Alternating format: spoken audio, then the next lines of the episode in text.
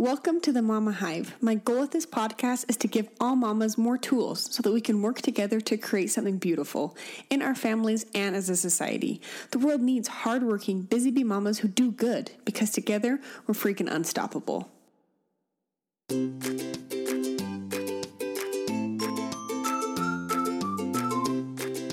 Okay, so today we are kicking off a whole month on nutrition, at least a month. It might end up being a little bit longer depending on a couple of people I have lined up. But I just want to start this little nutrition series with a little disclaimer.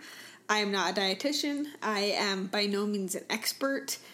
They're coming, so hold on to your hats. But um, this is something I'm very passionate about. I've spent a lot of years learning about this a lot of years teaching it on some level, and I'm still learning. I'm constantly learning in the nutrition department, but it's something that I feel passionately about because you can't talk about kids and the health of their brains and their bodies without talking about nutrition. It's impossible. They tie together so much that it would be neglectful to not talk about it.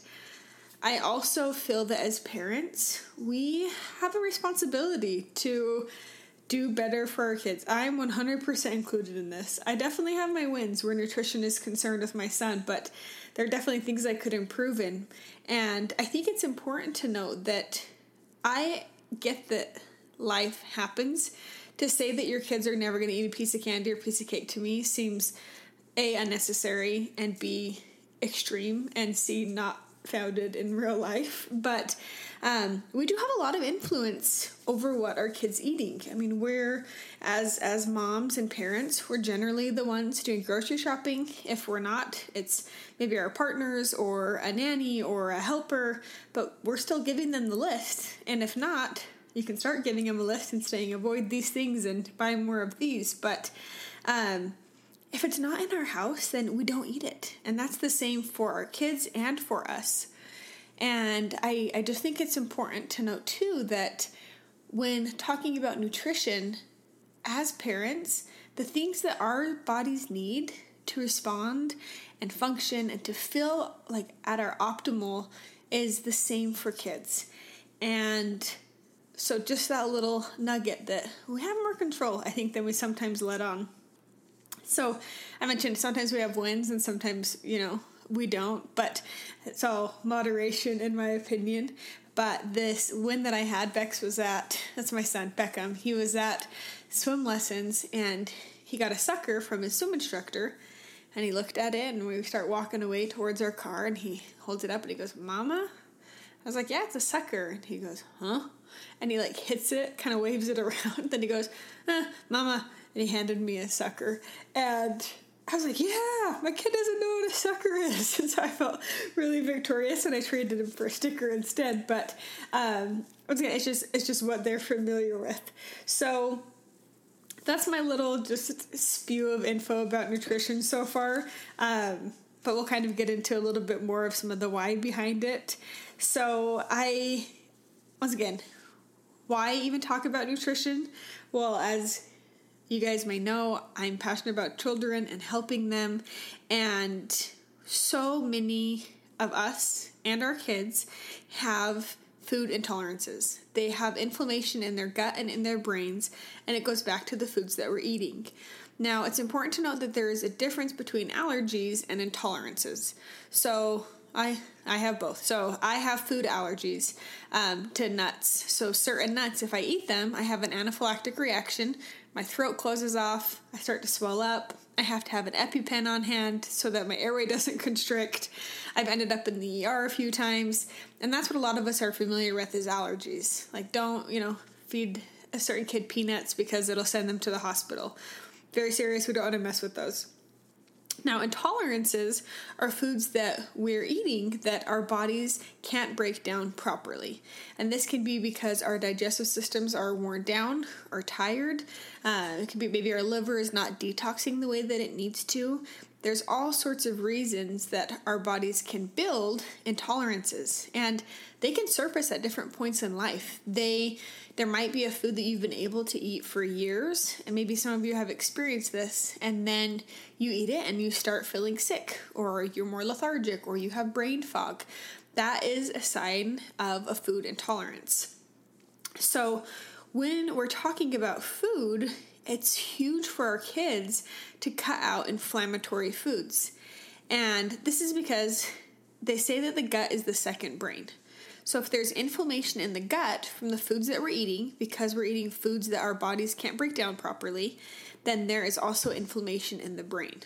This ties into our mood, our behaviors, our mannerisms, everything. And a great example of this, this gut brain connection, is alcohol. When you drink alcohol, it affects your brain, right? It can impair your judgment, it can change your emotions. You might be more laid back when you're more of a an uptight person. It might make you, you know, sillier or it might make you perceive things differently. So food has the same effect on the brain. And I do feel like more and more people um, if they didn't realize this, are realizing this now. People are realizing that not feeling awesome, whether it's stomach issues or their mood or just brain fog, that they have certain foods for them that are trigger foods. And I also feel like there are so many more doctors and medical professionals that are talking about this gut brain connection and coming at it when healing from a variety of different things with their patients. They're incorporating food into that. So, once again, with kids that we're dealing with, the reason why we need to cut out inflammatory foods is because it can tie directly to their behaviors. Um, a really good example of this there's a lot of kids in the ADHD world that have a noticeable reaction to food dyes. Um, here to Google, like Red 40 and behavioral issues, there are hundreds of articles. There's all sorts of research that shows that there are these correlations between these dyes that are put into some of our food um, and the moods and behaviors of kids. So that's why we need to cut out is whether you have a child with a diagnosis or not, their again, their brains can't function optimally if their bodies are not functioning optimally. And the frustrating thing is that the foods that we're eating now are just not the same foods that we used to have. There are genetically modified organisms, GMOs, there are added ingredients to foods. So many of the foods that even I grew up with as a child, that my parents grew up with, now have added fillers, sugars, and chemicals. So much of what we're eating is processed, meaning that it has gone through a chemical process. Parts of it are grown in the lab instead of in the wild and our bodies are just not made to eat that and to eat that in mass quantities and to know how to properly break it down. So, why do I even care about this? Um, well, a couple things. First of all, I worked with thousands of families that started to make changes to their um, their diets, the things they were eating, and they saw huge changes. I had parents that would see it in themselves that initially would start to cut out or eliminate certain foods, um, just to, and you know do it with their kids. Their kid didn't feel ostracized, and then they would see huge changes in themselves, and then they also would see these massive changes in their kids. They'd see the behavior start to improve. They'd see better focus. They would see um, quicker processing with different things, with whether it was instructions that were given to them or following through with homework. And that's because once again, you take the inflammation out of the gut with the foods we're eating, that inflammation in the brain can go down and things can fire quicker back and forth in the brain without that inflammation. I also have loved to see there's been lots of families that I have stayed in contact with for years, and I would say the majority of them continue with the changes that they may start um, or that they started years ago, and I was working with them to this day because this is not a diet. I am not personally a believer in quote unquote diets and fads. I am a believer in making some lifestyle changes, changes to what you're eating, what you're consuming, and then understanding the why behind it. So that's one reason I care is because I've seen it change kids and families' lives.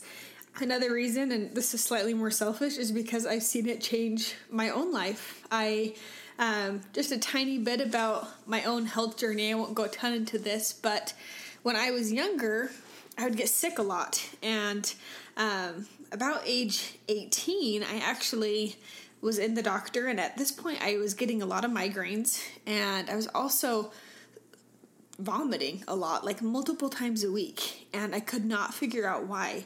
And I went to the doctor, I actually saw a couple. I started with my pediatrician because I was 18 and I was like, who do I go to besides a pediatrician? I started there, moved to a family doc, kind of bounced around to a couple people, and ended up getting diagnosed with chronic migraines and then essentially what they called chronic stomach migraines. And I remember the doctor just explaining it that similar to when the blood vessels in your head constrict, that's what causes a migraine. That is what is happening with your stomach. The blood vessels in your stomach are constricting, they're causing pressure, and that's making you vomit. And I will never forget, I looked at this doctor and I said, Okay, so what do I do to stop it? And he looked at me, kind of shrugged his shoulders, and he just said, Well, I mean, migraines are pretty genetic, and so this is genetic, so you probably just kind of have to learn to manage it. I remember leaving, and as I was walking out, I was like, that cannot be right. Like, I'm 18. There's no way that this is my whole life where I'm just going to have to throw up a few times a week. Like, it, it just did not make sense with me. So, that's kind of when I started to look into nutrition. And it wasn't for a few more years later when I started to um, work with kids and families, and nutrition was a part of it. And then I started working with, you know, a dietitian, and I had some more resources in my pocket that I started to figure out I can I can heal this. There's a lot of things I can do to make it so I don't have migraines and stomach migraines anymore. So um, let's get it. I kind of started slowly. I started to try to cut out like the sugars and some of the added um, preservatives. I started to be more mindful of what I was eating. I cut out soda at the time. I cut out um, initially cut out dairy and I kind of was just kind of dabbling, doing random things here or there, and I'd kind of try it for like a week or two, and then go back, and I was still getting sick, and so then I started working with a nutrition, um, a nutritionist. I think he was technically a registered dietitian. I don't actually remember his technical credentials, but he introduced to me uh, a program called the Autoimmune Paleo Program. You can look it up. But basically, what it is, is it is a program for a massive gut overhaul. It takes out any foods that are causing inflammation for a period of time, allowing your gut to heal um, instead of having leaky gut issues where you know the foods that you're eating are sneaking into your bloodstream so your body attacks them. Um, anyway, so I I started this AIP protocol and Man, I did good. It, it's definitely strict for a while, but I knew that I needed it. And some people don't. They don't need it. They're not at a point where they're having, you know, the the side effects that I was having and the symptoms. But I started doing this, and a few months in, I felt like I was became this like infomercial of positive effects. I'd be like, yeah, I'm running faster, I'm sleeping higher, I or sleeping better, I jump higher. I, um, I felt better. I was not sick. I was not throwing up. I actually have not had a migraine since, and it's been hmm, how long has it been? Seven years, and um, and so I have personally felt the impacts of eating cleaner, eating more real foods, and so that's that's why I'm here. That's why we're going to talk about nutrition for the next little bit here on the podcast. So, so now where to start? So I have some resources I'll start sharing via Instagram mostly. Um, once again, I've got a couple interviews coming up with some awesome experts. But for me, the easiest place, if you know that you and or your kids need to start making some changes, is to start to focus on real food. And for me, once when I first got started with making some dietary changes, I was really overwhelmed. And I am definitely the kind of personality that if I feel like there's 87 things I have to do, I want to do zero of them. Like, eh, it's just too much. I don't know where to start, so I'm just not going to start. And that's what I did for a couple years. Like I mentioned, I was still sick and kind of would try something for a minute and then move on. But when I got the tip to focus on real food for me, that was a tangible starting point. Does it grow in the wild? Yes, then I can eat it. So I would. Um, was another tip from the same dietitian was he, he'd just say just skirt the edges of the grocery store that's where produce is that's where quality dairy products are if you can handle dairy um, but don't even go into those inner workings, like the pantry aisles. He's like, those are overwhelming in the beginning. Are there things you could eat in there? Absolutely. But start basic. So for the first couple weeks, I was also working a lot of the time. I didn't have a ton of time for food prep. I stuck with like chicken and veggies. I started to source like quality chicken, would eat that. I'd branch out occasionally to salmon, um, but I, I stuck to the basics. And I would focus on things with very few ingredients in them and things that were pronounceable for me if I wasn't familiar with something listed or it had more than like five or so things on the label, that I would say, you know what, this is not something that I know, it's not real food, and I'm going to stay away from it. So for me, that was a really doable point is to focus on real foods fruits, veggies, meats, nuts. Um, start there, and then as you gain more experience, more comfort, as you're more confident with the foods that you're eating, then start to branch out and then start to go crazy with making your own pizza crust or different things like that. Um, actually reminded me it was really funny when I was kind of first getting started on this. I when I'm passionate about things, I talk a lot about them. My poor family dealt with a lot of my nutrition spills over the year. They still do, but I like to think I've calmed down a little bit. But I remember I was talking to my younger brother and I was just like, dude, just if you can't pronounce it, don't buy it and don't even eat it. Like, can you pronounce the things in this bag of chips? And and once again, he was like, I literally don't care. He was a teacher at the time. He was like, I'm gonna eat whatever the heck I want. But I was trying so hard to, just. I was like, I promise you'll feel better. So anyway, so not like two days later, I had a bag of quinoa out, and my brother walked in. He's like, "Oh, quinoa, huh? One of your weird health food things." I was like, oh, it's quinoa. And he goes, oh, can't pronounce it. Shouldn't buy it. I should stay away from it. so um, it was just one of those funny things. But another thing when making some of these changes is be patient. Progress, not perfection, is 100% my motto when it comes to food. I still have a lot of things uh, that I need to improve on. And I also, there's a I would say a pretty big movement even happening around intuitive eating, and so much of that speaks to me. I had a unhealthy relationship for a long time with food, and I have learned that for me, I have to have balance. I love baked goods and sweets. That's just part of me. It's I love to bake. It's enjoyable. It's a hobby of mine. My husband teases me that desserts are one of my love languages. Um, but I make a really big effort to make better choices for the things that I'm eating or making. I try to substitute, you know, healthier ingredients when I can. Um, but once again, for me, com- completely eliminating that and saying I can never have a sweet ever again, that's not healthy for my relationship with food. It creates a really weird dynamic. So um, be patient with yourself. Be patient with your kids as you're making changes. Um, it's I do firmly believe once again that life happens, and that means there are times where there there's give and take. I love to travel as well. My husband teases me that's another love language of mine. Is like if you can travel to a new food place, you're golden. Like that's all you need to be happy, and it's it's quite true. But um, during with with Beckham, I during the first trimester, I was so sick. I was sick again. I'm, I'm expecting right now, but I've been sick both first trimesters. But I remember the only thing being that I could keep down literally for like two weeks was easy mac and cheese. And I tried to get like a better quote unquote healthier version and it just wasn't the same. It wouldn't stay down. So I ate easy mac and cheese for a solid probably two weeks. So there are times where you gotta give and take. Then once that passed, I, I you know, obviously tried to make better choices, but um, I just know that nutrition is important. I know that it impacts our kids and their behaviors. So this is just a, a, a, brief kind of intro.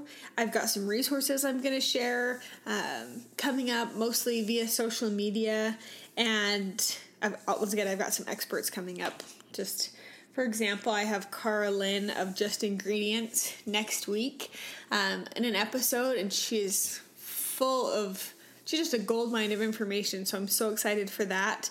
Um, and then, well, I've got a couple other guests kind of in the works to talk to us about nutrition and some of the different elements there. and I'm just excited. It's something that I love, and I can't wait for uh, you guys to follow along and for us to all learn together.